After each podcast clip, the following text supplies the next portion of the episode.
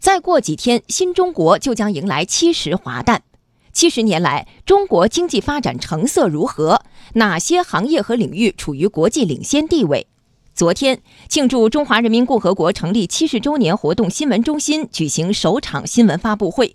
国家发改委副主任、国家统计局局长宁吉喆、财政部部长刘昆、央行行长易纲对新中国成立70年经济社会发展成就进行了盘点和梳理。央广记者蒋勇报道。1952年到2018年，我国 GDP 从679.1亿元跃升到90.03万亿元，实际增长174倍。人均 GDP 从119元提高到6.46万元，实际增长70倍。国家发改委副主任、国家统计局局长宁吉喆说，70年来，中华民族实现了从站起来、富起来到强起来的伟大飞跃。目前，我国已成为世界经济第2大国，货物贸易第1大国，外汇储备第1大国，服务贸易第2大国，使用外资第2大国，对外投资第2大国，现代核电、载人航天、量子科学、深海探测、超级计算等领域取得重大科技成果。70年来，我国各类市场主体逐渐发展壮大。目前，全国各类市场主体已经达到1.1亿户。在2019年世界500强排行榜中，中国企业数量首次超过美国，成为世界第一。70年来，特别是改革开放40年来，我国的金融业发展也取得显著成绩，逐步形成了覆盖银行、证券、保险、基金、期货等领域种类齐全、竞争充分的金融市场体系。央行行长易纲说，我国金融业不仅资产规模位居世界前列，而且对外开放的水平也越来越高。目前，我们有4500多家银行业金融机构，130多家证券公司，230多家保险公司，金融业总资产300万亿元，其中银行业268万亿，规模居全球第一。另外，债券、股票、保险市场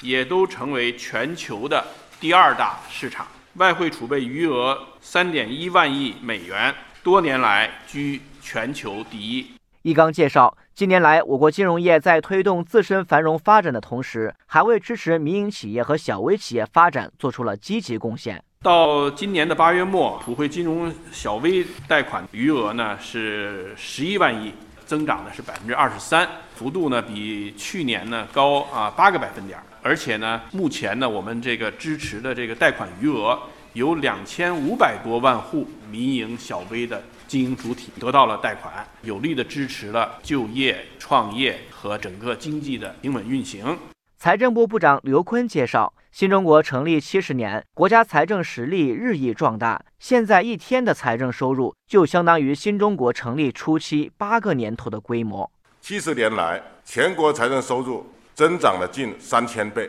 现在1天的财政收入就相当于新中国成立初期8个年头的规模。财政蛋糕不断做大。刘昆说，近年来，国家在实施积极的财政政策的同时，还顺应企业和老百姓的期盼，大力实施减税降费。按照原定计划，今年在去年减税降费 1.3 万亿元的基础上，继续减轻企业税费负担2万亿元。从目前实施情况看，减税额度可能比原定计划更多一些。中国今年的减税降费应该说是一个空前的一个规模，在世界上，在我国的财政史上，以前都没有这么大规模的。一个是小微企业的普惠性减税和个人所得税的专项附加是在1月1号实施的，深化增值税的改革是4月1号实施的，降低社保费率是从5月1日起实施的。同时，我们清理和规范行政事业性收费和政府性基金是在7月1日起实施的，惠及的面非常广。几乎所有的人、所有企业都能够在今年的减税降费过程中得到优惠。